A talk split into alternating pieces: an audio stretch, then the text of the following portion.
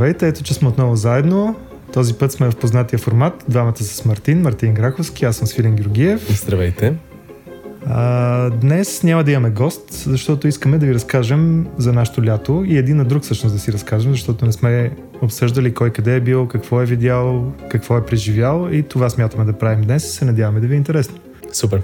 А... Марто, направо да започнем с тебе. Ами да, ние... Уф, значи само да кажем, преди да започнем въобще да, да обсъждаме за какво ще говорим, трябваше всъщност да, да гледаме малко назад във времето и да осъзнаем въобще какво се е случило това лято, защото както винаги хем минава внезапно, хем винаги е пълно с изключително много емоция. Аз може би бих започнал с това просто да кажа, че всъщност ние сме говорили за това, всъщност Свидане аз визираме сме говорили за това, но предишната година за първи път усещах някаква много голяма тежест, когато дойде зимата. И някакси аз това лято се върнах назад към едно много такова детско усещане, където аз помна, връщайки се в България летата, а, едно лято специално помня, пътувам към Севлиево с война ми и сме в колата заедно и тя ме пита нали, как се чувствам, радвам ли се, че сега тамън съм пристигнал нали, от Канада да прекарам лятото ми в България. Аз си викам, че ми е много тъжно. И тя ме пита, защо бе, защо така? И аз си викам, че, защото знам, че така ще свърши лятото. Още от началото на лятото знам, че нали, ще свърши. И някакси е тази емоция не бях я усещал от много дълго време. Мисля, че може би прищата зима просто усети се чувстваше като някаква безкрайна и някак си това лято много така се предснях, че изведнъж е така ще мине и въпреки всичките притеснения, разбира се, ето, че сега говорим за какво сме правили това лято, вече визирайки, че е свършило. Ама някакси не знам, не знам какво ти мислиш по въпроса, но от отдавна не бях усещал тази, това притеснение, че ще свърши лятото. Аз само една скоба да кажа, че ти понеже си толкова винаги натоварен и толкова ти е интензивен календар, че трябваше преди да започнем да записваме да си отвориш компютър, за да си припомниш всички безброй места, на които си бил това лято. Ами да, аз напълно те разбирам. Според мен тебе вече те налазва синдрома Софийска зима. Може. Да, и като преживееш няколко софийски зими по-тежки една след друга и започваш да се замисляш не само колко бързо свършва лятото, ами как искаш то да продължава цяла година и може би и самата зима да я прекарваш на някакво топло място, така че напълно те разбирам, да. Абсолютно, има го и това и мисля, че от друга страна някакси, колкото и да е клишено, това лятото някакси носи една позитивна емоция, която маха всичко друго, слава всичко друго в периферията. Няма значение какво се случва на Аре, няма значение, звучи може би крайно, но, но тези неща, които се случват на глобален план, на личен план, някакси така се слагат на страни само за малко, че така да, да, да имаш няколко дни, където просто си, дали ще сам със себе си или сам с някой друг, или просто да пътуваш някъде и да изпиташ някаква нова позитивна емоция. Някакси имам чувство, че всички се нуждаехме много точно от е, това е това лято, специално на фона на всичко, което се е случило последните месеци, година и така нататък. Но, да прескочим към, към позитивните емоции на лятото може би за мен е най, едно от най-неочакваните неща, които се случи, които супер много така ме вдъхновиха това лято, е, че се научих малко повече за пчеларство. То малко повече, силно казвам, аз не знаех нищо за пчеларство, а сега вече знам малко повече. Ам, Значи това лято трябваше да снимам една документална поредица с а, една изключително, изключително готина личност, а, Мария Жекова, може би слушателите знаят, но това е а, всъщност една жена на моите години, а, сега момиче, жена, не знам как да го кажа точно, ама а, на моите години, на 28, която преди няколко години спечели Мастершеф и това не е важното. Важното е, че тя реши да се откъсне от ежедневието в голям град, отиде да живее в Родопите в едно изключително малко селце а, и общо взето там си е създал един уникален нейн свят, където всеки човек, който е стъпил там, просто не им се тръгва, защото има един уют там, една красота, едни безкрайни планини, една къща, която е, тя е реставрирала и е направила хем да пази душата на, на къща, това, което е било на времето, хем място, където може да се живее, разбира се, днешни дни. И снимахме една поредица с нея за пчеларство, за как тя постепенно е станала пчеларка. Сега вече бих, мисля, мисля че мога да кажа, че вече е. И, а, и тази поредица изключително много ме вдъхнови. Прекарахме лятото пътувайки не само в Родопите, но различни части на България, запознайки се с пчелари, някои, които се занимават с подвижно пчеларство, където сменят локацията на кошерите всеки няколко месеца, други пък, които са в равнина, други в планина, някакви компании, които подпомагат нали, на пчеларите в България и да имат по-устойчив живот. И някакси е това, наблюдавайки този вътрешен свят на пчелите, и не само пчелите, ама и пчеларите, които се грижат за тях, любовта, с която го правят, това интереса, с която го правят, когато ти отворят един кошер и така с нетърпение нали, ти показват какво се случва с майката в този момент. Те вече знаят какво ще се случи в следващите седмици, в месеци, какво се е случило и преди.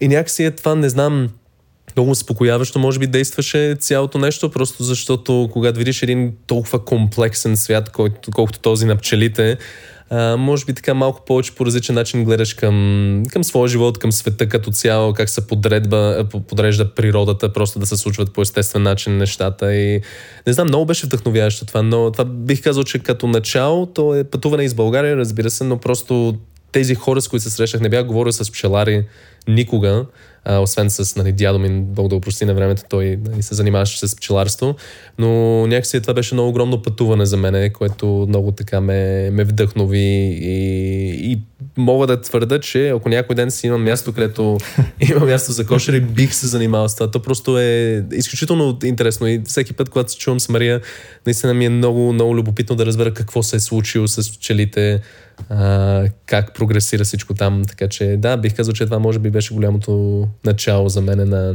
което започна в май месец и продължава до ден днешен и пускаме нали, поредните серии от тази поредица и така.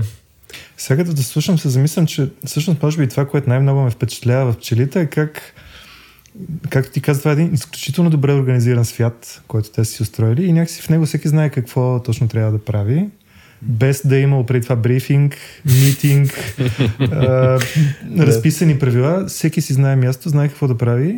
А докато ние хората постоянно се опитваме да постигнем сякаш mm. този ред и се случва точно обратното. Постоянно хвърляме света в някакъв хаос. Абсолютно. При тях нещата се случват абсолютно естествено. И то точно е този хаос, за който говориш. Мисля, че най- най-голямия сблъсък а, бяхме в Свиленград и а, точно тогава бяха големите пожари преди няколко седмици и ние с Мария и хората, които снимаха с нас, най-пристигнахме при един местен пчелар и неговите кошери, точно в момента, в който тези пожари наистина започнаха много да се развихрят и както седиме горе на, на хълма, и той ни показа ни много древни кошери, които има, освен модерните, неговите много стари кошери, които са нали, тези, които са малко камбани изглеждат. Ги гледаме тези неща и в далечината виждаме просто как едни безкрайни полета се подпалени и просто как по-близко и по-близко до нас идва този огън. И е, това беше един такъв много сюрреалистичен момент, точно връзка с това, което ти казваш. Нали, когато отиваме против природата и против това, което не съществува около нас, разбира се, се случват всички тези гафови, тези глобални катастрофи, които нали, са, вече са ни много познати. Но точно в този момент, гледайки пчелите и след това гледайки този огън, който наближава, в един момент трябваше да избягаме от там, защото то стигна много близо и едва ме давам пожарникарите спасиха тези кошери, реално преди те да се подпалят всички там. Аз такова нещо не бях виждал, защото тук говорим за един огромен нали, пожар, който се движи с някаква безумно бърза скорост. Ние за две минути отиде от може би 200 метра далече от нас до може би 10-15 метра пред нас и трябваше да бягаме. Така че абсолютно, нали, още повече нали, подкрепям това, което кажеш, че ние нали, този ред, който те имат и тази хармония, която тези пчели имат с природата и всичко около тях, може да си мечтаем само да някой ден да имаме нещо такова нали, в нашия свят. Това, което казваш и за пожара, и за другото, което си говорим за подредеността в човешкия свят, пък ме праща към едно от пътешествията, които ние имахме това лято в Андалусия. Всъщност, това лято мисля, че имахме късмета доста да попътуваме. Голяма част от пътешествията бяха музикални, мога да кажа. Бяха свързани с музика. А, защо музикални? Защото бяха свързани с някакви концерти, които се случваха на определени места в Европа. И първото такова беше точно в Андалусия, в началото на юни. Въобще това беше един перфектен старт на лятото. А, историята започна, може би, някъде пролетта на миналата година още, когато, проверявайки си личния имейл, видях нюзлетър от сайта на Guns N' Roses. Една моя любима група от много-много отдавна. И пишеше всъщност в този нюзлетър, че те са си пренасрочили дати на тяхното турне, което е световно, които трябва да бъдат за, първо за 2020 година отложени заради пандемията, после от 2021 отложени заради пандемията за 2022 година. И аз, както обикновено в такива случаи, си казвам я да видя къде, кои са градовете, в които ще свират, къде не сме били, къде е най-интересно. И един от градовете беше Севия, в Испания. И в този момент, пак казвам, това беше, мисля, че пролетта на 2021, тук всичко беше, все още имаше доста сериозни мерки противопандемични. В Испания не беше ясно как ще се влиза, ще може ли да се влиза въобще. Но аз така малко напук, като някакъв бунт към всичко, от което бяхме обградени, реших да купя билети за този концерт, без въобще да е ясно дали той ще се състои, защото, както казах, вече два пъти го бяха отлагали. Mm-hmm. И това се отлежаваше като някакъв, някаква такава кукичка в далече в бъдещето. А, докато в един момент си стана много близка реалност. Си стана ясно, че концерт ще има, че в Испания вече се влиза съвсем без проблеми. Mm.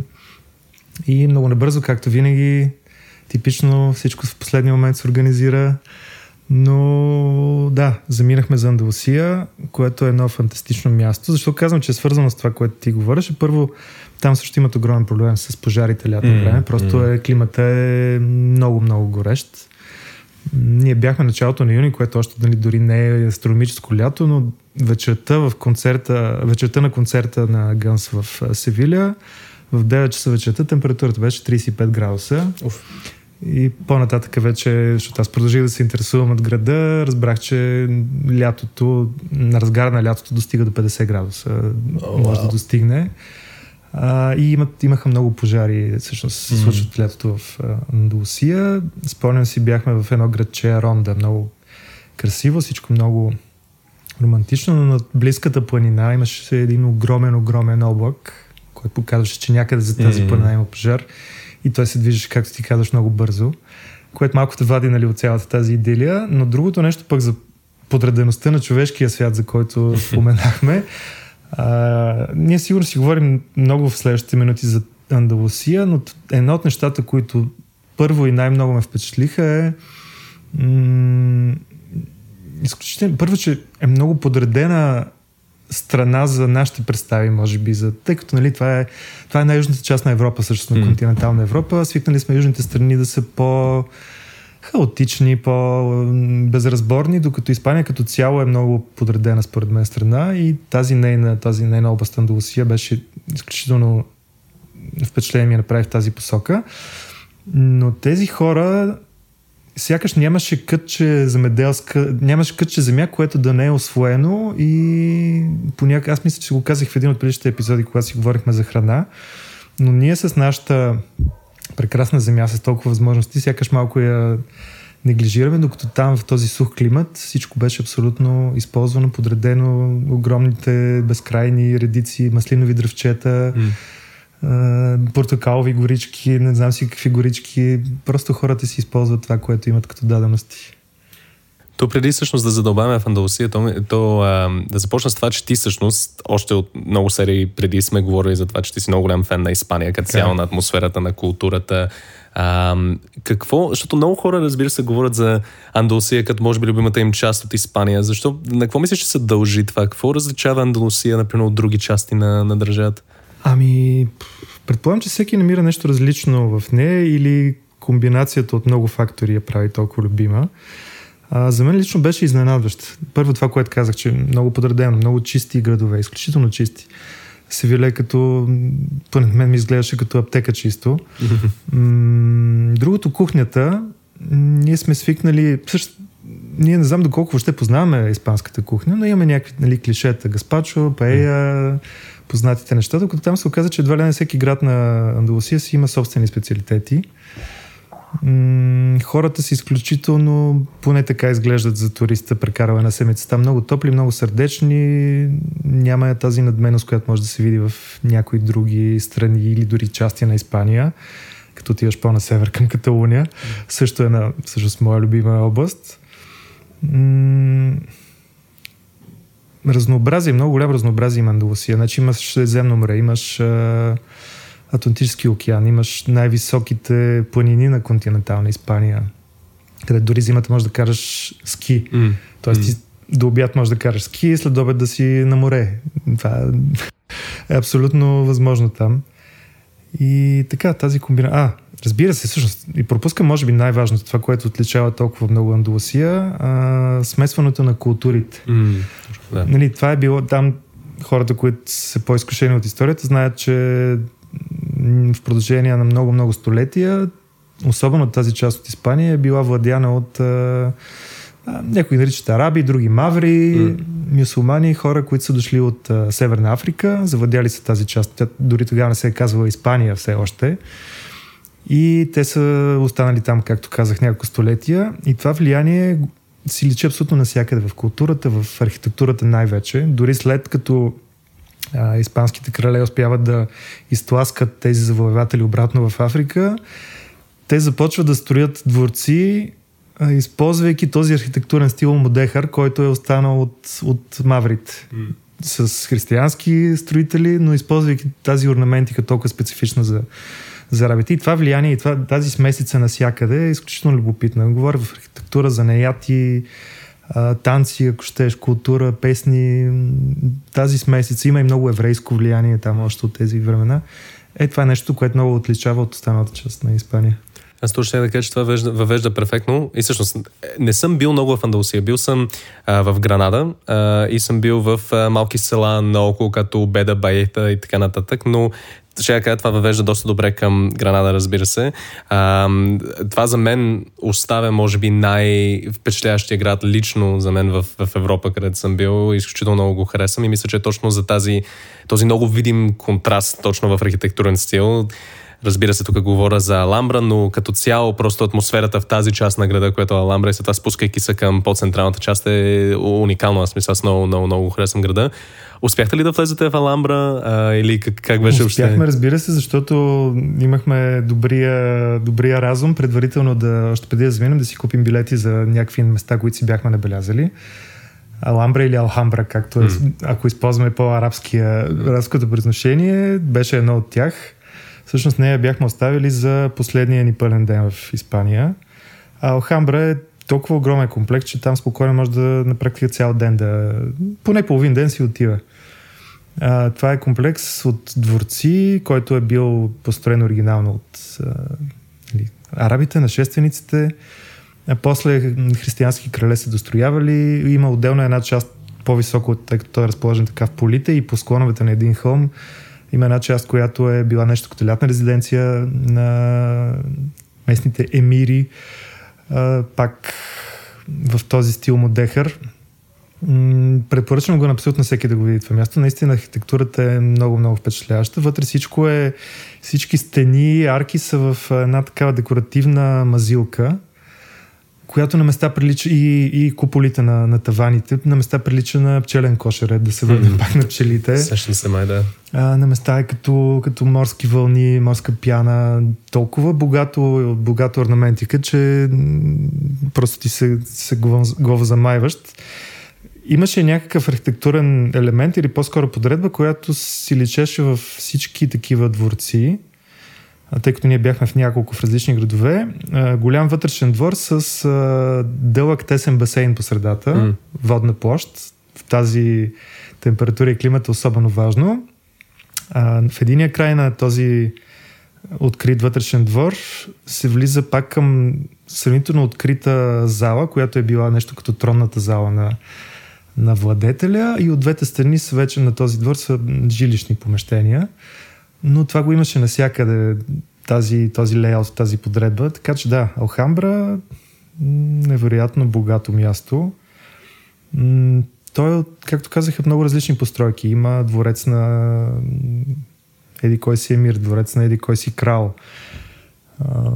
Той е разположен на един, както казах, на хълм и е... А, прекрасни градини има също така, с всякакви екзотични цветя и растения. Да, то звучи, то звучи уникално. Аз, за Като съжаление... приказка малко от хиляда една нощ. Абсолютно, нещо. да. Аз когато бях в Гранада, за съжаление, нямах този разум, нали, да по-рано да запазя възможността всъщност да влеза в Аламбра, така че аз все още това ми е на списъка за места, където искам да се върна много и да, и да го видя.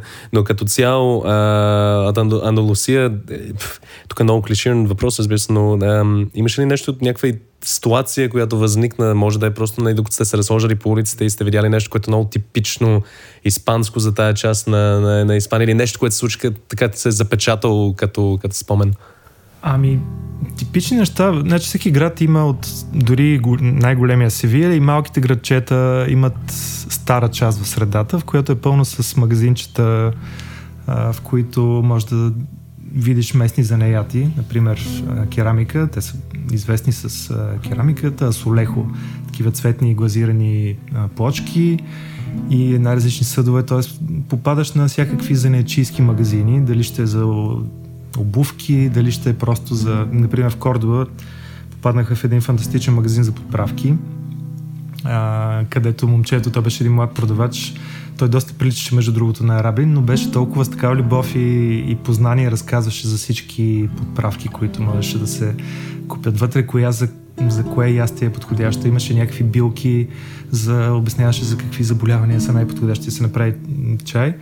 Но една ситуация, която беше много изненадваща и неочаквана, и всъщност тя не е типична за цяла Испания, тя е типична за конкретния град, беше в Кадис. Кадис е едно фантастично място. То е град на Атлантическия океан, в сравнително една от най-югозападните части на Андалусия. Ами, малко история. Кадис в един момент е бил изключително богат а, град, защото когато е започнала търговията с, а, между Испания и Америките, новооткритите испански владения в Америка, първоначално център на тази търговия е била Севия. А, защото има, през Севия минава една огромна река Гладелкивир, която излиза на Атлантически океан и тази река е била плавателна до Севилия.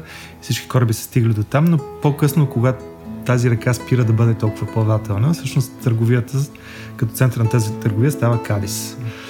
И той преживява някакъв златен век, даже два века, 17-18 век може би.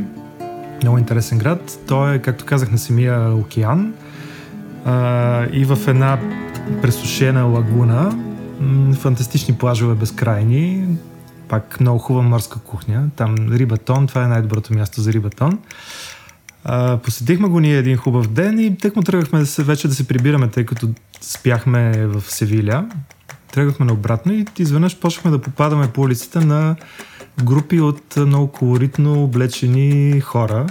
А, така, хора на възраст, смисъл най-вероятно иначе банкови чиновници, хора с уважавани професии, но облечени много смешно и шарено. А, всичките еднакво облечени на едни такива платформи. И решихме, че е първо някаква самодейна изява, на, да речем, на този площад, но забелязахме, че из целия град започнаха да се появяват едни такива групи. И по- по-късно вече попаднахме на, в център на града на огромни платформи, а, теглени от трактор, платформи, на които се бяха накачулили всички тези самодейци, които облечени, пак казвам еднакво, с много забавни костюми, които изпълняваха някакви песни, очевидно хумористични песнички, защото след края на всеки куплет казваха нещо Мой испански не е толкова добър да разбера, но казаха явно по нещо пикантно, защото публиката наоколо избухваше в смях. И се оказа всъщност, че сме попаднали на м- една вечер от прочутия местен фестивал в Кадис който продължава около седмица и той по принцип е, мисля, че се провежда всеки февруари, но заради пандемията само тази година е бил преместен за началото на юни. Ние въобще не знаехме за това и попаднахме точно в епицентъра. И изведнъж целият център се напълни с публика, с тези платформи, които обикаляха. А, имаше и по разни площади също групи такива, които не бяха накачени на платформа. Но костюмите бяха потрясаващи. Любимите ми бяха едни младежи, облечени като нещо като готвачи с готварски шапки. Готварската шапка беше под формата на тенджера, ага. с отворен капак, от който излиза, разбира се, всичко това е пресъздадено от плат. Да. От, този, от тази тенджер излиза а, пара и се подава октоподи. А, това много готино. Да, имаше едни други а, облечени като пожарникари, тъй като, както казахме, там професията на пожарникара е много важна за всички тези пожари но пожарникари с... А, до кръста бяха облечени като нормални пожарникари, надолу бяха с полички, мъже, mm-hmm. стакати, с грим и си носеха един кол, тези колове, по които се спускат с пожарникарите в пожарните, изпълняваха пак весели песнички, свързани с ага. спускането по кола. И така беше изключително забавно и въобще не искахме да си тръгваме, но това беше много неочаквано. И ти виждаш как буквално целият град участва в това нещо. Тия хора са се подготвили за това сигурно една година за, за своето участие в фестивала. Тия песни имаше от старци до малки деца. Всички пееха много хубаво. Ама то звучи, че реално те се подиграват на себе си. То е... Ами, то е, да, история явно от живота им, от да. а, съседите, културата, наистина от, на себе си и на всичко, което са има и конкурсна част, после разбрах, но тя се организира в театър, местния театър, където всички тия групи излизат на сцена и съответно някой печели първите места. Но според мен тази част беше по-интересна, когато бяха тръгнали из града. Е, това е супер, да. да. И, и, и, така да попаднеш постепенно, постепенно на това. Абсолютно случайно, да. да. да. Не казвам една група, втора група и после вече става ясно, че... Е, това е много готино. А това ли ти, къде ли ти беше любимия град или в Андалусия или? Ами много е трудно. Всички са ми любими. М... Да, то предполагам, че цялостната атмосфера на ни е това, което овладява. Всеки си е но... някакси различен. Севиля има абсолютно всичко, за което можеш да, mm. да поискаш. Включително огромната река, която мен ме изненада. Тя е може би биха сравнил с Темза в Лондон, толкова широка. По нея хора караха всевъзможни плавателни средства, кораби, корабчета има за разходки, включително и такива, които приличаха на корабите, с които Колумб е стигнал до Америка. Mm-hmm. Изключителна архитектура. Може би най-голямата забележителност на Севиля е Лахиралда. Това е една кула, която тя на времето е била минарето на местната джамия, най-голямата джамия в Ал-Андалус в арабската част на тогавашна Испания. Доста висока. След това в един момент християните се достроили с, и са направили камбанария на църквата. И виждаш как до, един, до едно ниво е тази арабската архитектура, нагоре е по-новата, но всичко това много, пак казвам, интересно се смесва. И другото интересно за тази към кула е, че вътре не са стълби, както в повечето подобни места, а, ти се качваш по едни, да ги наречем, рампи, т.е. един наклонен коридор, който обикаля центъра на, на кулата. И историята е, че всъщност е направено, за да може мисля, че Мюезина, този, който призовава пет пъти ден, дневно мисулманите към молитва, да се качва на гърба на магаре догоре, защото тя наистина много високо, uh-huh. за да не се мори човека да катери по стълби, с магарето нагоре. Та, тя е, да, много впечатляваща. Въобще за Севиля има и храната, и и много модерни места, между другото, за, за, за купон. Пак стара част на града. Кордоба пък е там много силно се усеща, да речем, еврейското влияние. Център на града, той така се рече еврейския квартал, с типичните тесните улички, пак една джамия, която е превърната в църква и, и там все още старината архитектура си личи насякъде в нея. Едни много интересни колонади. Кадис, океанското присъствие го прави толкова интересен. Между другото, интересното беше, че Атлантическия океан беше доста по-топъл от Средиземно море mm. в този момент. Да. А вие влизахте, предполагам, на пълта, да, разбира се. нямаше как да пропуснем. Гранада заради Алхамбра е mm. прекрасен град. Другите интересни местенца са така наречените бели селища. Пуебос Бланкос. Те се намират повечето в един национален парк, доста планински и хълмист, Сиера де Грасалема. Това са едни, както подсказва името, малки селца, които са разположени по склоновете или на върха на някой хълм. Mm-hmm. Изцяло бели, най-вече заради климата. А там живеят ли хора или си е да, по Да, живеят а, хора. А, разбира се, туристическо е. Има и туристи, но си живеят хора. Не е просто така застинала някаква картина във времето. А там има ли нещо автентично в тези села или е по-скоро... Има, има. А, има. Значи, предполагам, някакви занаяти, такива неща мога да. да видиш горе. Окей, okay, да. не е само с някакви туристически гифт шопи и така нататък.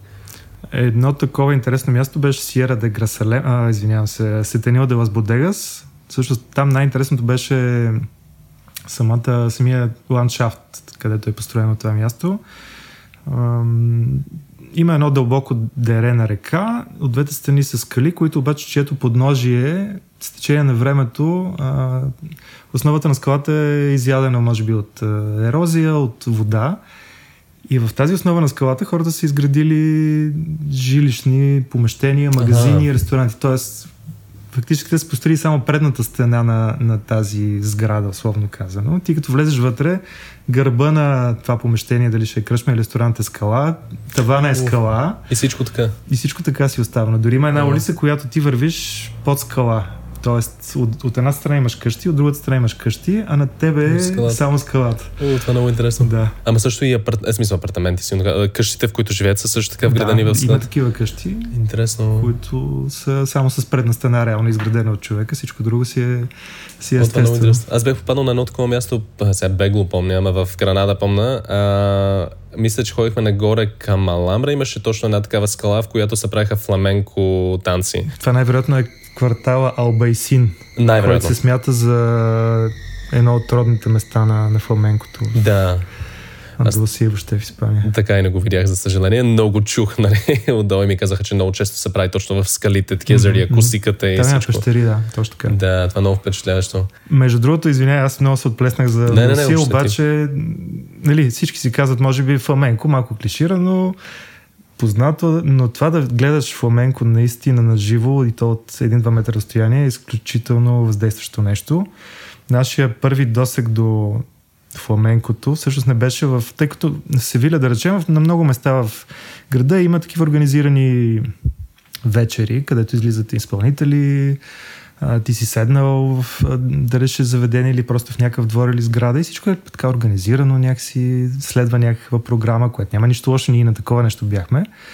Но първият ни досег беше, да кажем, на едно, дословно казано, улично изпълнение на фламенко. Беше на площад Испания. Изключително впечатляващо място, между другото, площад Испания. Пак ще се отклоня. Той е построен някъде 20-те години за едно ибероамериканско изложение, в което са участвали всички нали, испаноговорящи страни и целта е била да се покаже величието на Испания по това време. А, площада е с а, D-образна форма, общо казано, латинската буква D, като по, цяла, по целия му околовръст има плавателен канал, в който можеш да си вземеш лодка и да плаваш по него. И цялото това нещо, полукръглата част на площада е затворена от една много красива сграда.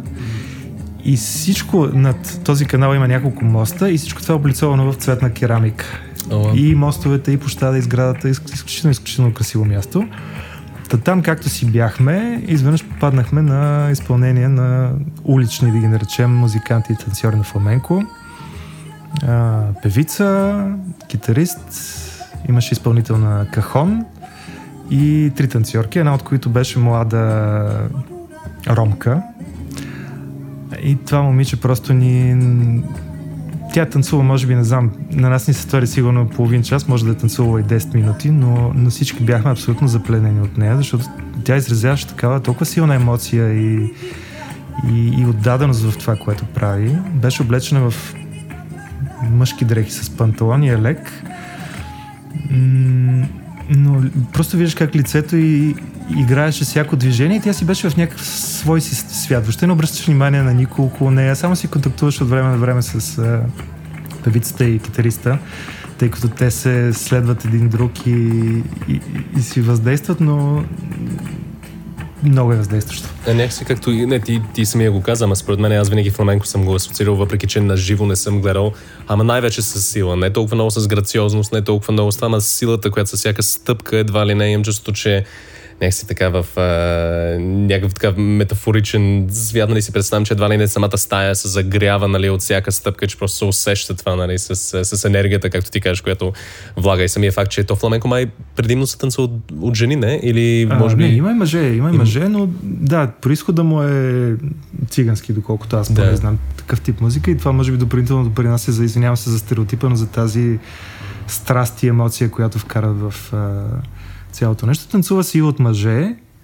Има, различ... може- има много различни стилове, между другото. М. Някои са по-традиционни с кастанетите, други са други повече ръцете играят. а, Но това, което каза за ударите с крака, аз не знам тия хора как, а, как им издържат краката. Те, те са на, наистина на обувки с висок дебел ток. Танцуват на дървена подложка, но толкова силно това момиче. Тя беше много слабичка, но толкова силно удраше, че тя беше с една дълга къдрава черна коса, прибрана на, на плитка. Но в един момент един кичур намирен така излезе от цялото това движение. Както от- трябва. Да. Реално, да. И цялото лице беше плувнало в пот. Да. Залепна кичера за лице. Просто някаква феерична гледка беше, която само там може да я, да я усетиш. Абсолютно, абсолютно. И както казах, ние го гледахме от един метър разстояние.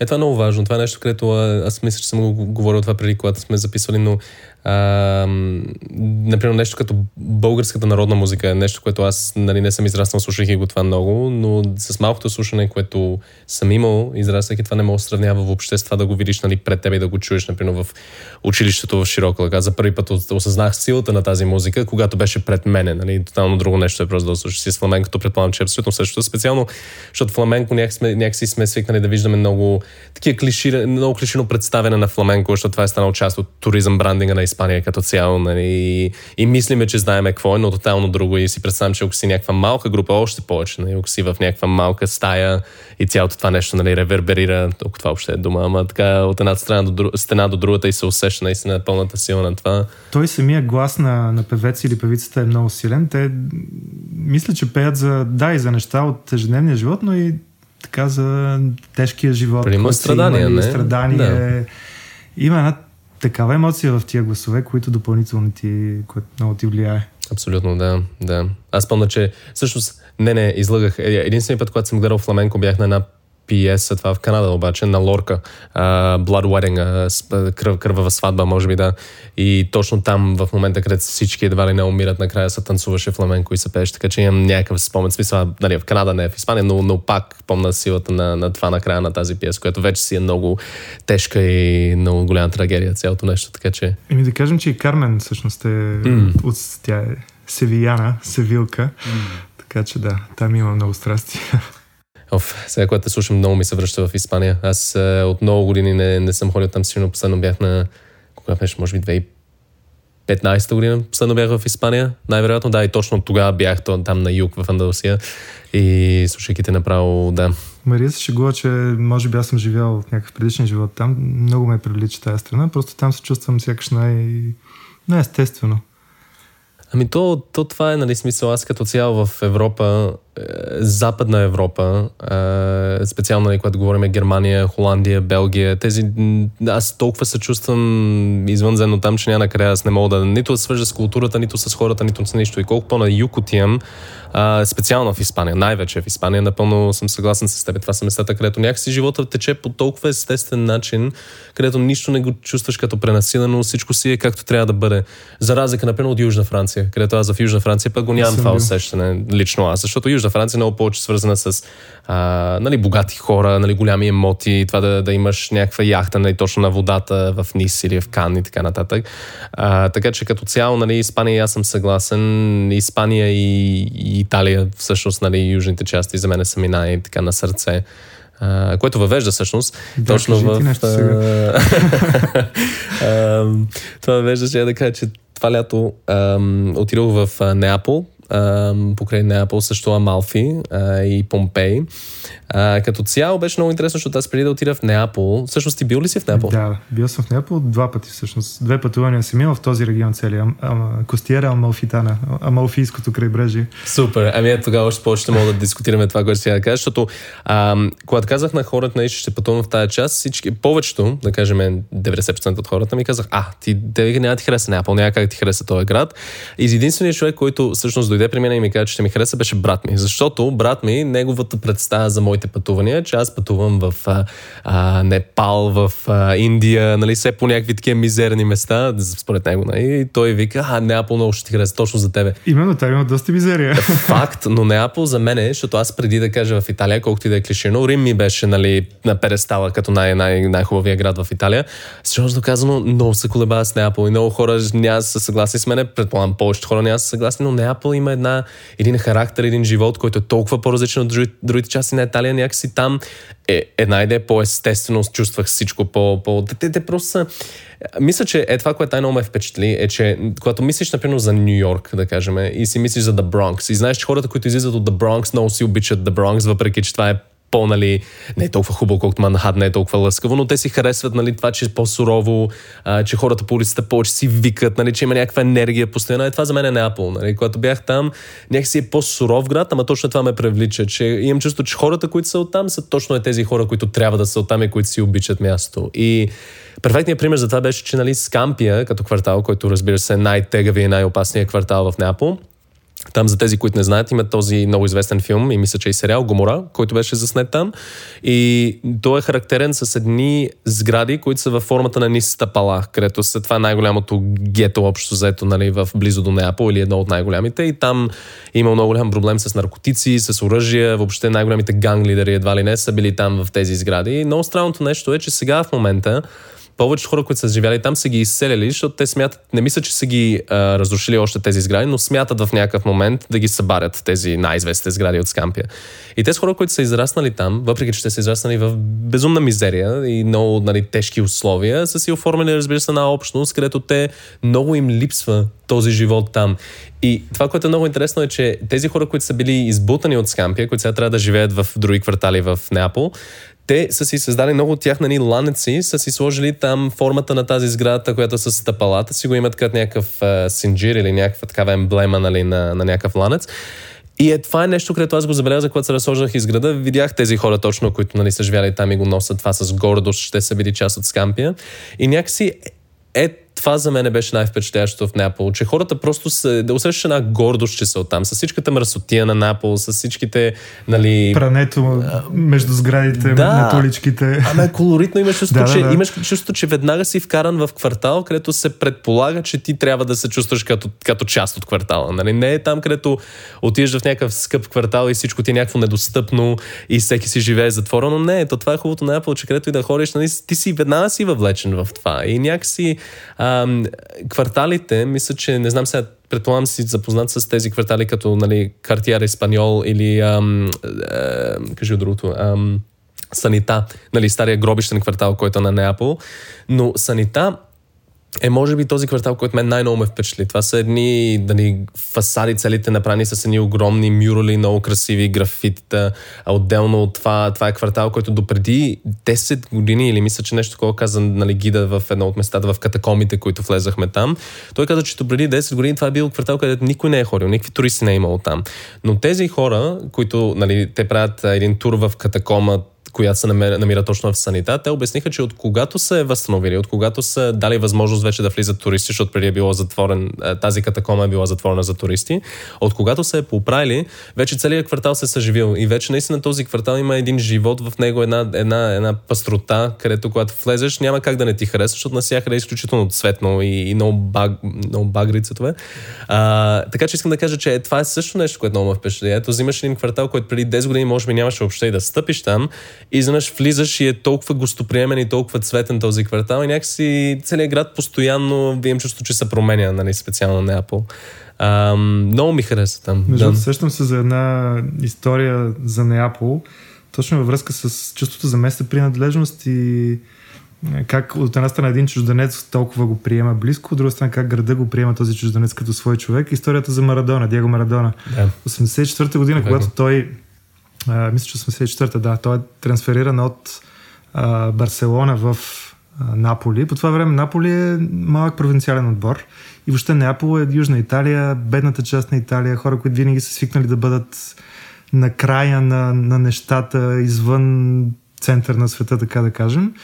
А, те първо не са вярвали, че най-голямата световна звезда на футбола ще дойде при тях, но понеже той идва а, и, и, и той се влюбва в града и в тия хора. И любовта е взаимна, между другото. И те толкова са благодарни и оценяват това, че този човек, който може да играе навсякъде по света, е дошъл точно в техния, той разбира се, идва и за много пари, да, но дошъл точно в техния малък отбор, в малък южния град. Те го издигат от, на пиедестал, стадиона сега е кръста на него. Той почина, нали, миналата година, ако не се лъжа. И той се превръща в някакво тяхно знаме и символ на човек, който макар и чужденец, устоява тяхната местна идентичност срещу богатия север и всички такива модерни символа на модерността в света. И те сигурно в крайна, крайна сметка още повече са го обичали, отколкото да, да, да, да. да даже имаше една история, 90-та година беше световното по футбол, се играва в Италия и на полуфи, полуфинала играха Италия срещу Аржентина и матчът беше в Неапол. И казаха, че италианците казаха, че това е най-лошото място, на което може да се играе този матч, защото публиката всъщност е била раздвоена в чувствата да. си между своя отбор Италия и Диего, който играеше в Аржентина и не са подкрепили достатъчно италианците и в крайна сметка Аржентина победих, както и да е малко. Аз както не знам въобще за футбол нищо, а, когато бяхме точно в една, една от а, тези катакоми и там човека, който правеше тура, обясни, че всичките главни свещеници са погребени тук, те вика, освен Марадона. Нали? И аз там бях единствения май, който не се смея в групата. И така, че седях там и, и след това не разбрах в последствие. Но определено, определено това се усеща с този град. Някакси, оф, не знам, ам, друг пример, за който се сещам е, че когато отидохме да едеме, например, аз, аз обичам, когато хода в някакъв град, обичам да разбира се, както всеки, предполагам, човек, обича да намира местата, които са не са туристическите за сядане. И някакси в Неапол, тези места, които изпъква най-много и които ми казаха местите, това, което ми хареса, не само, че не бяха туристически, но бяха изключително непретенциозни. Ти, например, на повечето от тези места, ние седнахме на един рибарски ресторант, който в кавички ресторант, защото това през деня е просто място, където можеш да си купиш риба. И вечерта, защото толкова много хора го харесват от квартала, мисля, че това е в картиер Еспаньол, а, толкова много хора го харесват, че реално а, започнаха да изваждат пластмасови маси и столове и просто хора да дадат прясната риба, която се продава по принципно вътре. Ама е толкова непретенциозен смисъл. Буквално седиш на пластмасов стол с пластмасова чиния, с пластмасови а, там вилици, ножове и така нататък, което разбира се отива против нали, всякакво опазване на околната среда, но седиш там и си някъде, някакси в един супер, някаква много така старинна част на града, всичко е много красиво около тебе и едеш само с местни хора и едеш е така просто на улицата с всички заедно. И е това, не знам, много, много ми допада това, защото това в Рим го нямах, нали? Това, което кажеш за пластмасовите столчета и, и прясната храна, пък ми напомня за Истанбул. А, там долу, бли, близо до Златния рок, откъдето всъщност тръгват много туристически корабчета из, из Босфора. Аз съм ял точно на такова място. Една малка рибарска лодка спряла до, буквално до брега. Mm. В смисъл, тя си е на вода. А, и там едни хора правят, вътре ти пекат, а, приготвят бъла какмек. Бъла какмек е риба в хляб. Въобще mm-hmm. сандвич с риба. И нали някакви други неща като гарнитура. Който го ядеш, точно едни пластмасови, супер неогледни столчета. Изключително вкусно нещо. Сега, после бях малко разочарован да разбера, че всъщност пастървата като цяло вече дори в Истанбул идва от Норвегия, защото в Босфора Чух, няма да, и така да, но да. Но е, тия моменти са наистина много истински и автентични. А ще я те питам, надявам се, че не сте ходили в Неапол в а, пицарията, за която се твърди, че е родното място на Маргаритата. Е, ти ми говориш за тази, която има Мишлен звезда. Еми, може би. А, да, ако е тази Защото аз имам някакъв спомен, че бяхме разбрали за някакво такова място, което било уж, нали, родното място. Първо чакахме на някаква безкрайна опашка за да влезем там. Вътре беше супер претъпкано, пицата не беше нищо особено, т.е. е тия нали, местата с многото очаквания. Сериозно казано, а- ако говорим за едно и също място, където това е място, където пицария Ди Матео, ама не съм сигурен, може да е всичко подобно. А, там, където е взела Мишелен звезда, там ние имахме късмет, че почти не чакахме, смисъл може би чакахме 5-10 минути. Да и седнахме навънка и затова някакси очакванията ми, тя е 5 евро тази пица, не? тя е доста да. ефтина, не? която там и те имат само две пици, имат маргарита и такава, която е без нищо, само с доматен сос това са двете, нали? Така че там реално преживяването беше готино, защото не чакахме дълго mm. време и защото някакси не беше, не, нямаше толкова много туристи, когато ние отидохме. Но това, което ми хареса, кое е същото място, за което говорим, е, че отвънка беше седнал човека, който ти дава номерчето общо взето. Той беше седнал с една омазана, такова с едно шкембе голяма, омазана тениска и с едни джапанки. Там седи и си просто си пуши на входа. И въобще, нали, ти отиваш там, питаш го, той едва те гледа, така дава ти някакво билече и така нататък. И просто не оправи се, нали, което е е, това е, нали, е, това е това, което е тази цялостната атмосфера на Неапол, което толкова много ми хареса. Mm. Но, имам чувство, че ние вече доста време сме говорили. Аз ще прескоча набързо, само ще кажа много набързо, че Амалфи много ми хареса, разбира се, целият yeah. бряг. То... Амалфи самия Амалфи не ми хареса. И Позитано просто на фона на всичко друго, просто което беше уникално там. И че природата си е толкова самодостатъчна там, че просто аз бих казал на всеки, че реално не губиш много, не ходейки в Амалфи и в Позитано, освен това, че не мога да кажеш, че си бил в Амалфи и Позитано. Иначе всичко друго е уникално. Това, което бих препоръчал а, над Амалфи, ако вземеш автобуса нагоре, защото ние не бяхме с кола, а, има едно град, градче, село, а, Равел, където предполагам си бил, на безкрайната тераса. Mm-hmm е, това място за мен, е, като туристическо място все пак, беше едно от най-впечатляващите места, където съм бил. Просто гледката горе от тази тераса, където ти си в най-високата част на Малфи брега, гледаш надолу скалите, водата, салата, пътя, нали, този безкрайно тесен път, където едва ме се разминават. Все още не знам те шофьори откъде ги намират долу за автобусите.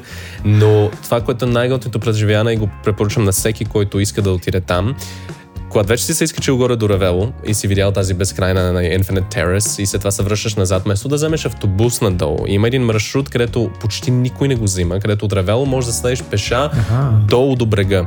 И този маршрут, е, той има един знак. Когато отиваш към тази безкрайната тераса, то се пада точно от дясно, но просто е някакъв обрасъл път, никой не спира там и не ходи. Ние, ние отидохме надолу пеша, към 40 минути пеша додолу, но минаваш през един изключително тесен а, черен път, който е просто планински път и ти си от двор до двор на такива стари изоставени италиански къщи. Те са И- една на друга, нали? Защото там Абсолютно. скалите са почти отвесни на практика. Абсолютно. И всичките са изоставени. И ти както слизаш надолу, просто хората, които са живяли там, са оставили в повече случаи някаква кошница отвънка, че лимоните, които случайно падат от дърветата, да паднат в кошница, туристи да си вземат по един. Ама слизаш надолу, няма жив човек и просто минаваш горната част, всичките къщи са изоставени. В смисъл, никой в повечето не живее. Но колкото слизаш по-надолу, започваш да виждаш, че има някакъв живот там и стигаш до някакви такива доста по-хубави и прилични къщи долу. Не, че горните не са, но просто не са поддържани. И е този маршрут отгоре от Равело пеша до долу и да стигнеш долу до пътя и след това да отидеш на този плаж. Забравихме името за съжаление, но един от най-известните плажове, който е камен плаж долу, под Равело. Е, това е уникално. Е, това преживяване за мен беше това, което описа едва ли не Амалфи, нали, целият този бряг. Как е нямало някой да ми каже за, за този маршрут, когато съм бил там? То е, много хора ми писаха за това, защото аз бях качил на Инстаграм клипчета точно този път да ме питат нали, как се стига, откъде се минава. А, много го препоръчвам. И другото нещо е, че има сега ще забравя името на това, за съжаление, но горе Значи, в, в другия част на, на Амалфи, не, този, не тази част, където е Амалфи и Позитано, от другата страна има с а, един град. Ам, Салерно от едната страна, Соренто е от другата страна. бъркам ги двете, да. Значи С- Салерно. Соренто е това, което е по-близо до Неапол и Капри, Да, а Салерно вече е в най-южната част на югоисточната част на Костиера Мафитана. Той вече е по-такъв е, Той е по-голям град. индустриален, по-голям, по-пристанищен. точно. по-голям. Значи аз говоря за Соренто, този, Соренто. който Той е е на... на... пак на една висока скала, така, ако влизаш с лодка, Мгм. Самия град е така доста нависоко на, на, на върха на като плато. Да, точно, точно. Значи там Да. Соренто, Соренто. Ходи, вие сте ходили, Да, да, предполагам. да. Отидохте ли до баните, които на, на царицата баните, които са? А, пф, може би да, ама нямам много спомен да ти кажа. Защото и това е много впечатляващо местенце. Това е, значи е било ам, уф, стара кула, такава, която е била явно, когато са идвали кораби да се гледат, нали, откъде идват и какво се случва. Тази кула се е срутила на една скала и реално в средата на тази скала се оформил един естествен басейн, който е между морето, нали, и вътре този маничък басейн, който се е оформил в този кръг. И ти, когато плуваш вътре, то да стигнеш там е малко сложно, защото е по едни кални пътеки, ама слизаш долу и плуваш в този естествен басейн и навсякъде около тебе виждаш тухлите и формите, които са били част от тази кула на времето, която е съществува. И ти плуваш в средата на, една, на едни руини на една кула и е много готино, защото накрая има един процеп, през който когато плуваш, излизаш вече на открито. Нали? Вътре си е в малката част, изведнъж излизаш на открито, виждаш да- на Apple е уникално там. Така че това много, много силно го препоръчвам. А, да, Като каза за плуване, мисля, че в този регион само не споменахме за Капри. Не знам, ходихте ли на не Капри? съм ходил до А, Капри, не. Там е контраста на Неапол, защото нали, то е луксозното място. М. Там идват на... Макар, че и на самото Капри има Капри Капри, което си е града, в ниската част, там е съботиците на всички най-луксозни марки. Там, примерно, петък вечер може да видиш от а, Неапол идват така, богаташ, богатите възрастни двойки с mm-hmm. фериботи или с яхти. А, дама, примерно на 70, год- над 70 години с рокля с гол гръб, а, господин на същата възраст с а, розови чорапи, розова кръпичка в сакото, нали, изключително стилни от старата аристокрация на Неапол. Да, ниската част е луксозната, горе на платото на високата част на остров Капри е Ана Капри, което е така по-нормалното сълце. Mm. Иска да кажа за прочутата синя пещера Грота Адзура А, да. да. на Капри, която всъщност в нея се влиза само с плуване или с лодка, ако няма вълни. А и там е интересно, че има дупка. Също тя защо е синя? Защото в нивото на скалата под водата, доколкото знам, има отвор. И слънчевите лъчи така се пречупват, че вътре а, тази светлина прави водата изключително ярко синя в а, самата пещера. Плува се в нея, много е да приятно изживяването. Извинявай малко ти. Не, ще кажа, че това звучи още по-интересно това, което аз споделих, така че... Но се влиза с плуване, нали? Аз, това беше начин. Ама то предполагам, че в Капри няма да... Не съм бил, но предполагам, че тези любимите ми пластмасови столове и масички ги няма. То Не, там има- даже и в горната част, предполагам, че... По, по, така, Малко е по... са. Да.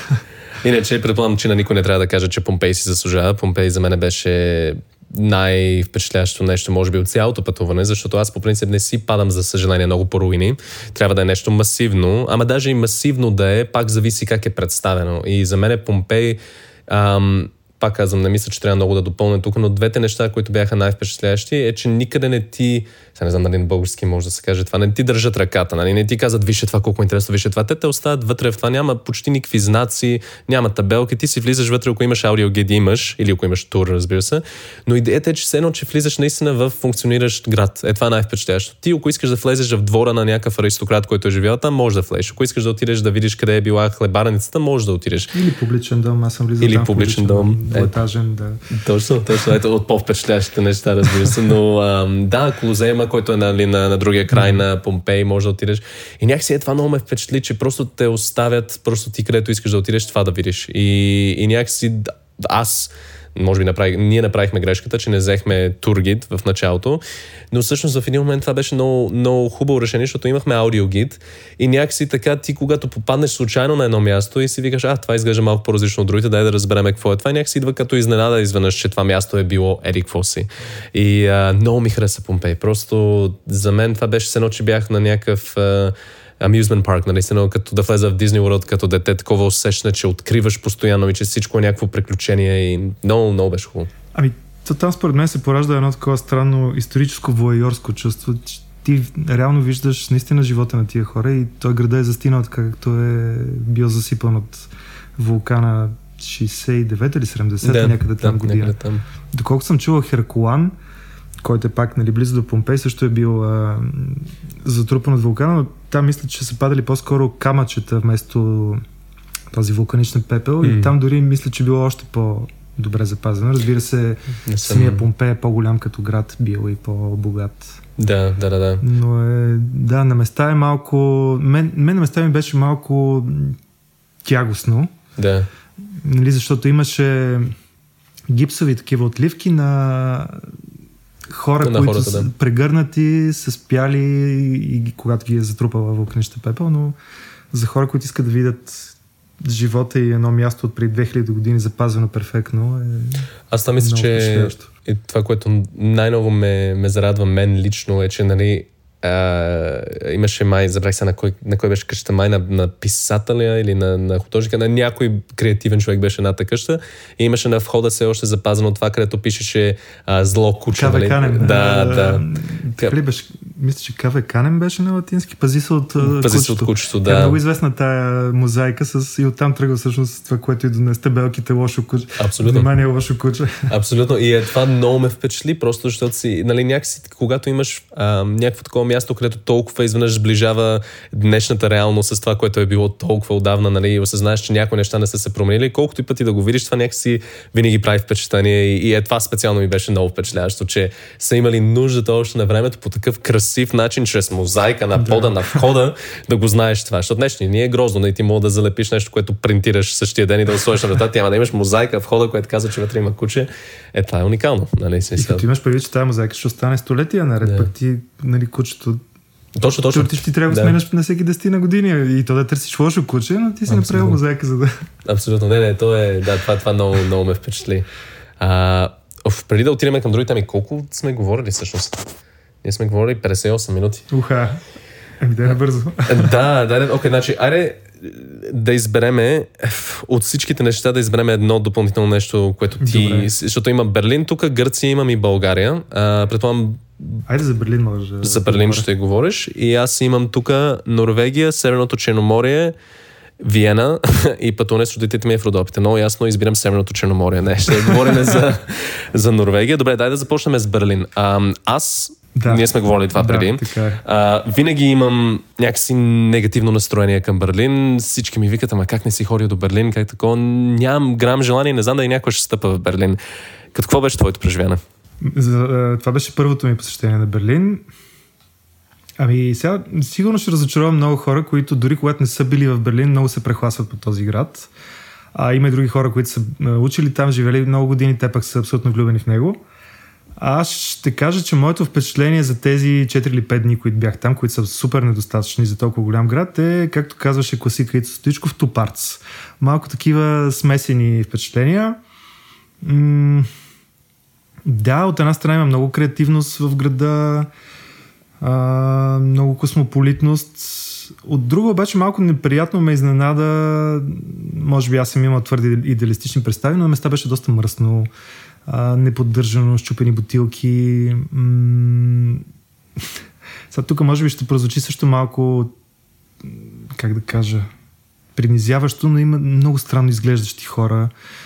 Не говоря странно, че те, да речем, слушат по някаква необичайна музика или облеклата им са по-необичайни страни, но хора, които с извинение най-вероятно са се къпали от два месеца. Една така мизерия лъха на едни места, която поне за мен беше малко изненадваща. Може би аз пак съм имал някакви много такива идеалистични представи, пак казвам. То някакси има този проблем, мисля, че сега, да, пак, да, тук и аз казвам, че за всеки, който е много голям фен на Берлин, който слуша това, много съжалявам, да и това са ни нашите впечатления на това. Не, аз нямам впечатления, моите представи за какво е, а, но някакси имам чувство, че на такова място също и се опрост... а, не опростява, а се прощава за много от тези неща, защото ето Неаполи, Неапол, извинявам се, когато говорим за Неапол, винаги казвате, ама този град е толкова по-мръсен, отколкото очаквах. Някакси, защото имаш стандарта на Италия на север, която е по-известна, а пък когато отидеш в Берлин, мисля, че много хора си казват, ами да, той е мръсно, но това е защото е хаотичен, защото е креативен, защото просто там нали, нещата по различен начин. Това е екзотиката, това му е чара. Да, ами, точно. Ние може би имахме съмнителния късмет още първата вечер, когато пристигнахме, да попаднем на някакво събитие, което се казваше Rave the Planet. Mm. Ако си всъщност ти, не знам дали си спомняш с оглед на това колко си млад, но не. в края на 90-те и началото, може би на новия век, Берлин беше, той все още да е световната столица на електронната музика. Имаше едни огромни събития, Love Parade, на които, които събираха над 1 милион човека, които централните булеварди на Берлин бяха абсолютно изпълнени с хора. И това може би е някакъв вид, пак беше такова събитие, събитие за електронна музика. Едно голямо парти, което на различни места в града се организираше и се случваше, няма нищо лошо, но ние някакси, влизайки буквално в града, попадаме на едни странни тълпи от хора, пак казвам, нямам нищо против а, избора на дрехи или на пиърсинг или каквото и да е, но, но е, както ти каза, не по, ама не по хубавия начин. Да, нали? да, да. А, и след като приключи цялото това нещо, града беше много мръсно и, както казах, чупени бутилки. в 3 часа през нощта някой ти кръщи долу под прозореца, очевидно или употребил някакви много странни вещества, или просто човек, който нали, не е съвсем добре. Но беше един такъв първоначален шок, който разбира се следващите дни така се поотължи и на мен всъщност града ми хареса като цяло. Ако трябва да... Сега, нали, той вече е един Берлин, няма западен, няма източен, но ако трябва да направя някакво раз, разграничение, може би западен Берлин ми беше малко по-стерилен. Mm. А, защото, това, разбира се, това си има своята корени в предишните десетилетия, доста по... всичко е подредено, поддържано, чисто, луксозно, ако щеш, докато в източен някакси все още има този дух на на артистизъм, mm. на интересни галерии, по-интересни ресторанти. Разбира се, има места, на които, да речем, една женска компания, може би по-късно вечер не би се чувствала много комфортно, отново mm. заради хората, които се навъртат наоколо. А, в източната част сякаш са и по-интересните за мен чисто архитектурни забележителности. Като архитектура най-много ме впечатли, може би, катедралата на Берлин. Берлинската катедрала беше доста интересна. Точно до нея има едно място наречено музеум с Инзел. Не знам дали го... Аз не съм не, не, не говорящ, така че се извинявам. А, което, да, то мисля, че всъщност е остров или вече не е остров в река Шпрее. Хм. Било е със сигурност остров. Днес може една част от него вече да е засипана, но на него с различни музеи, такива културни институции. Там е много приятно място. Какво друго? Площада до между телевизионната кула и Радхауса кметството също е интересна с едни фонтани. Обиколката с корабче по река Шпре интересна. Предполагам, че отидохте там до а, паметника за Холокоста. Не, не? А, не го... Мария, с която, моята партньорка, с която бяхме там, тя го е посещавала при предишно свое посещение. А, сега не го посетихме. Доколкото съм чувал, там ти оставя доста тежко усещане и нормално да е така. Няма как да не е. На Райхстага не сме влизали вътре. Отвън по никакъв начин не ме впечатли, честно казано. Предполагам, че когато Кристо и го е било опаковал, е била доста по-интересна гледка. Обиколката с корабче по река Шпре е интересна, най-вече заради архитектурата отново. Доста модернистична, строга, по-минималистична архитектура. Спомням си, че нашата, тъй като ние бяхме на туристически кораб, имаше една дама, която много живописно описваше историята всъщност на тези сгради, така с чувство за хумор. Имаше една сграда, ако не се лъжа, беше или седалището на канцлера, или или, да, може би точно Министерския съвет, която каза, че те я наричали помежду си пералнята, защото до също приличаше на пералня с предно пълнене. Една голямо кръгло нещо по средата и доста четвъртита отстрани. Та така, смесени впечатления, доколкото съм чувал преди 15 на 20 години някакси е бил по-чист града и по-подреден.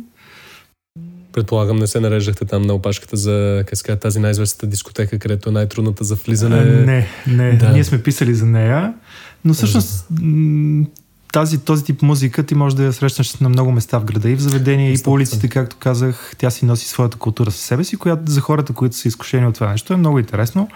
Да. Разбира се, постоянно нещо се случва, има страшно много събития, много арт, култура. Аз като казах, че са музикални събитията, ние също, също бяхме там на концерт на Coldplay на Олимпийския стадион, който от 34-36 година. Mm-hmm. Почти непокътнат, само му е направен а, покрив. А, между другото, Coldplay това в момента е най-голямото парти в света. Препоръчвам го на всеки. Изключително жизнеотвърждаващо и вдигащо настроението преживяване. То е не просто концерт, цяло шоу с лазерни светлини. Mm. Всички присъстващи, не всички не са достатъчно произвели, но всеки има гривна на ръката си, която свети в, всички светят в определен цвят в точно определен момент. фуарверки, пушеци, ни огромни топки се хвърлят публиката. А то Даже... беше, извинявам, ще те прекъсвам, но беше в началото или в края на Това фестивал? беше в... А Ами почти в края, да. Беше един значи такъв... да изчисти да, негативната да, емоция, да, някой от нея, която беше там. Да. И любопитно, любопитно беше, че има една песен, по време на която...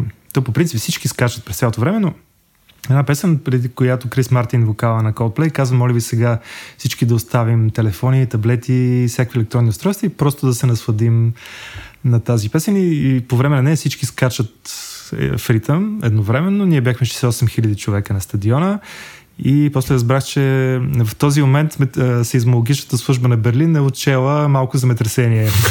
Това е страхотно. Да.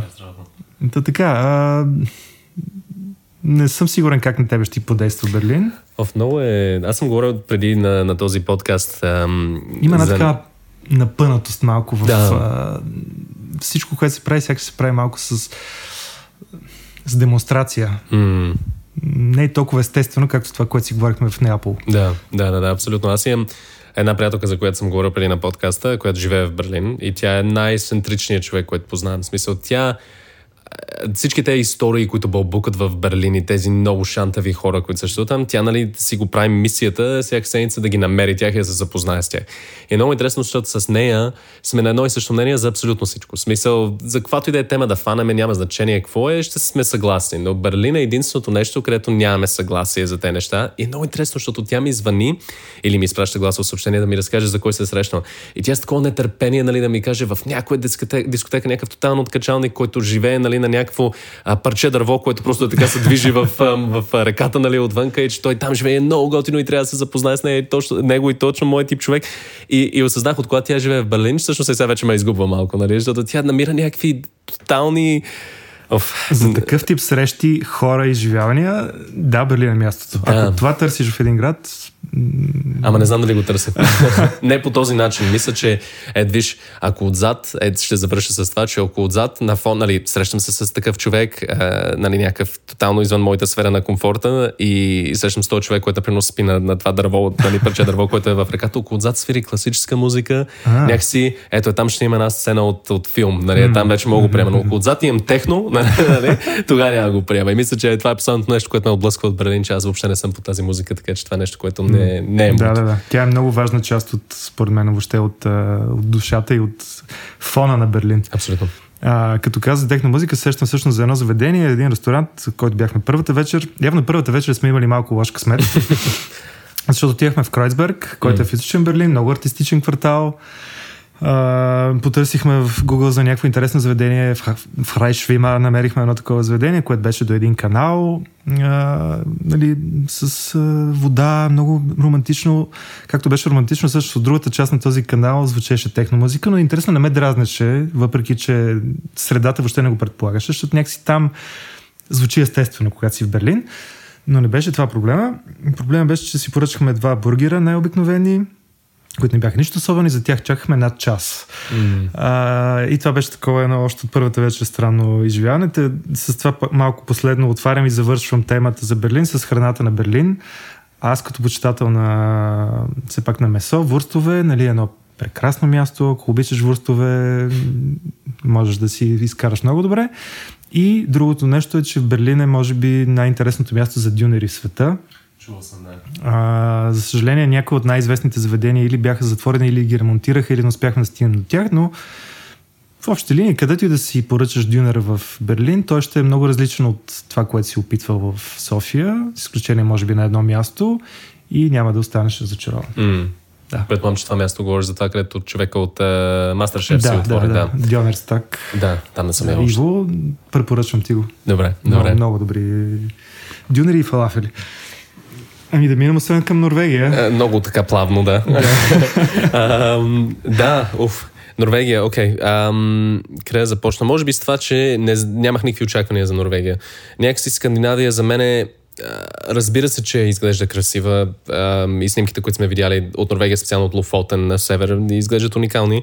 Но някакси Скандинавия никога не ме е влечала, може би, защото се притеснявах, че тази студена култура, която съществува, например, в Западна Европа, в Холандия, в Германия, в Белгия, поне аз, която смятам, нали, съм усещал там, си преценях, че ще бъде едно ниво повече. И помня, когато тъмън пристигнахме в Норвегия и бях с Димитър Караниколов, друг гост на този подкаст, бяхме заедно в един кемпер и пътувахме и той една шега каза, която е, там тогава много ме засмя, защото той вика, той пита каква е разликата между ам, антисоциален и социален норвежец. И той вика, антисоциалният норвежец, докато ти говори, си гледат неговите обувки, а социалния ти гледа твоите. И реално е това наистина е нещо, което аз, е това ми беше представата за Норвегия, че едва ли днес никой няма да мога да, да комуникирам, че някакси отиваш там само си е в природата и нищо повече. И впечатли ме, определено. Мисля, че това, което за Норвегия е най- уникалното нещо е просто мащаба, е нещо, което никъде не съм, не съм виждал. Нито в Исландия, нито в даже не знам и друг пример да дам, но просто природата, планините около тебе, които те обгръщат, то просто първите два дена са някакъв постоянен шок. Ти не мога да повярваш, че изведнъж си стигнал в една долина, където около тебе, без да преувеличавам, се стичат 9-10 водопада. Ама грандиозни водопади, в смисъл по-високо от всичко, което аз бях виждал, нали, като водопад. И се стичат навсякъде около тебе. Ти си просто на един магистрален път, все едно в Норвегия, то е една мъгла, то е едни скали и просто навсякъде около тебе нали, са тези водопади. Ти свикваш с това и първите два дена всичко ти е шокиращо и след това от един момент нататък си викаш, в поредния водопад. Нали? То наистина този водопад е по-висок от всичко друго, което имаме в България. Но някакси разбира се този много известния пътя на троловете, където отива нагоре с тези а, безкрайните завои, където отиваш нагоре по, по един много, много такъв впечатляващ път, нещо като Амалфи, като тясност, а, но просто много по-високо и много по-страшно. А, така че това беше, това беше, разбира се, много впечатляващо. Някакси времето беше перфектното, защото една постоянна мъгла, постоянен дъжд, точно е такова, може би си представих Норвегия и исках да е в Норвегия, защото беше много мистериозно. Ам, да, то, то мисля, че едно друго нещо, което ми изпъква един от ем, другите дни бяхме на един кампинг И на този кампинг имаше право да си взимаш лодки и да отидеш в огромното, огромното езеро, което беше заобиколено с планини, където на всичките върхове все още имаше сняг. Сняг, мъгла, дъжд, всичко това нали наведнъж. И това, което е много, много хубаво, е ти, когато си турист там, разбира се, не е хубаво, ако живееш постоянно, но това да е постоянен ден, нали, да са белите нощи, всъщност е страхотно като турист, защото ти във всеки един момент имаш енергията да правиш всичко. Защото аз, когато бяхме точно там на това езеро, то е вече 2-3 часа сутринта, ама си е толкова светло, че се едно, че е ден, разбира се, и ти си викаш, ама що да лягам, що да не се кача на лодката и да отида в средата на това езеро, просто да си сам, нали, да няма никой. И е това, това много ме, много ме впечатли, това усещане за просто колко, нали, клиширано, ама колко си малък, никъде не съм го имал толкова, колкото Норвегия. И някакси, дали ще си в, в тази лодка в средата на едно безкрайно езеро с тези планини навсякъде около тебе, дали ще си някъде, например, на поход, имахме 8 часа в посока поход да стигнем до Тролтунген, до езика на трола. Това е едно mm-hmm, много известно място, което много хора най-вероятно са виждали снимки от това място, но то е едно скално образование, където изпъква навънка от планината, точно като език на трол. И ти ако го гледаш от един ъгъл, който от повечето места, където се снима това, наистина изглежда, че това е едва ли не някакви 3 см дебело това парче. И аз, когато стигнах там, ние бяхме ходили 8 часа и, и стигам най-накрая горе. И той има много хора, нали? За съжаление, е туристическо място, разбира се. Има някакви 200-300 души, които чакат нали, да отидат на този език. И стигам горе, ти си в средата на нищото, то на, на, на, наоколо няма никъде, разбира се, никакви табели, няма никакви сергии, няма нищо. Ти просто си в дивата природа и знаеш, че те чака 8 часа да стигнеш пак долу. И изведнъж виждаш този език и всичките хора, които бягат да застанат на него. И когато го видях, в първи момент, когато изведнъж ми изпъкна и го видях, това супер така, то е иллюзия, разбира се, но това супер тънко парче камък, което се изпъква от скалата и как някакви двама души скачат по него или са се качили на една ръка, нали, така да висят на него. И аз буквално краката ми отказаха на него. Е, там щях да падна точно, защото наистина ме фана е такова шубе, което не помня последния път, когато е така, наистина изведнъж ме шокира нещо. А ти май... Не, ти нямаше страх от високото по принцип. Е, имах преди. Нали, от много години вече не мислех, че имам, но когато го видях това нещо от този ъгъл, наистина те фаща много шубе, защото ти когато гледаш хората, те са буквално на ръба и този ръб е супер тънък. Нали? Ама когато вече се качиш, осъзнаеш, че всъщност въобще не е така. Той, той, просто отиди на ъгъл изглежда така. Но някакси Норвегия е това, което казах в самото начало, че са анти, антисоциални хората, не мисля, че реално успях да говоря с някой от Норвегия. Може би с един-двама души така започнахме някакъв разговор, но той така и не стигна до никъде. Но просто природата, нали, това, този мащаб, пак като казвам в началото, колко бързо приемаш, че тези неща, които първи ден са най- безкрайните, високите, е, драматичните неща, които си виждал, изведнъж просто станат нормални на третия ден, е, това е много, много, много уникално. И препоръчваме Норвегия. Смисъл, наистина това е нещо, което много ме изненада, място, което много ме изненада и което 100% бих се върнал да видя останалата част най-на север, защото ние не стигнахме толкова, колкото Луфотен, да кажем и така. Като те слушам си мисля, че за съжаление хората имаме склонността много бързо да свикваме и с хубавото и с лошото, така че добра стратегия е в едно пътуване най-впечатляващите неща да се оставят, може би... А, всъщност замислям се дали пък да не е за началото, когато още си с предубежденията. Да. Необръкнали сетива и може да ги оцениш наистина. Е, това е добър въпрос, да. Защото ние реално, да кажем, първите три дни, това, което видяхме като природа и това, което видяхме останалите 8. Mm. Неща, имаше, разбира се, някакви много специфични места, които видяхме, които си бяха уникални под само себе си, но просто този шок от мащаба най-вече, това изчезна вече след четвъртия ден mm. вече свикваш. Така че прав си, от една страна не мисля, че щях толкова много да се впечатля, ако накрая го видях това, но пък от друга страна отидем нататък. Градация, да, ти става малко еднотипно цялото да. нещо. А, но пък това да ти е проблема, нали? Да. И най-добрият вариант е да има разнообразие, разбира се. Принципно, да. И затова препоръчвам Андалусия. Аз това ще кажа, че пък когато говорим за тези тип пътувания, за които е сега спомена с Норвегия, пък и Намибия е страхотен да, пример на колко да, да, да. може да е различна една държава mm-hmm. и колко може да се променя природа също, да но Андалусия е, да, още повече на темата е, на това, което... Намибия. Ами аз си мисля, че ние за всяко едно от тия места, за които си говорихме днес, може да се направи отделен епизод, да се вика и няма да ни стигне.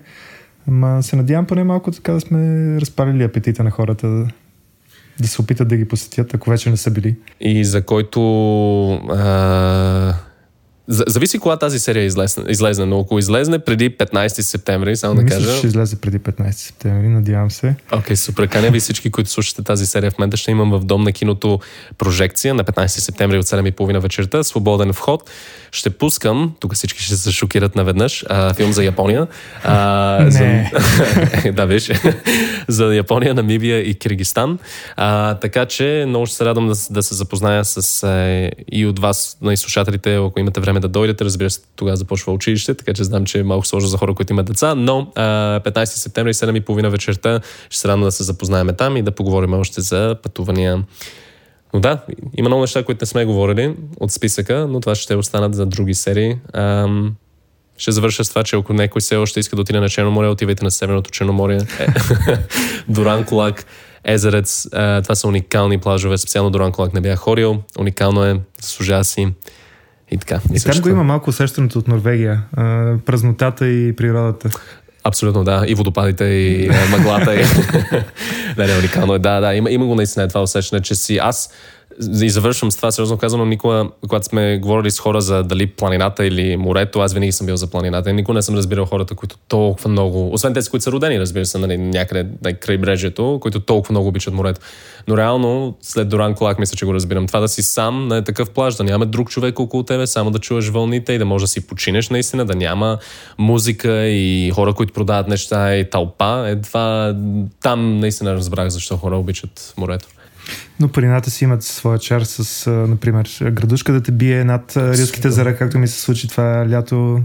Така ли? Да. Е, виж, сега. Ама не мога така да кажа нещо такова, защото това не се говори още повече за те неща, но мисля, че ние... Оставяме за, за, за по-нататъка.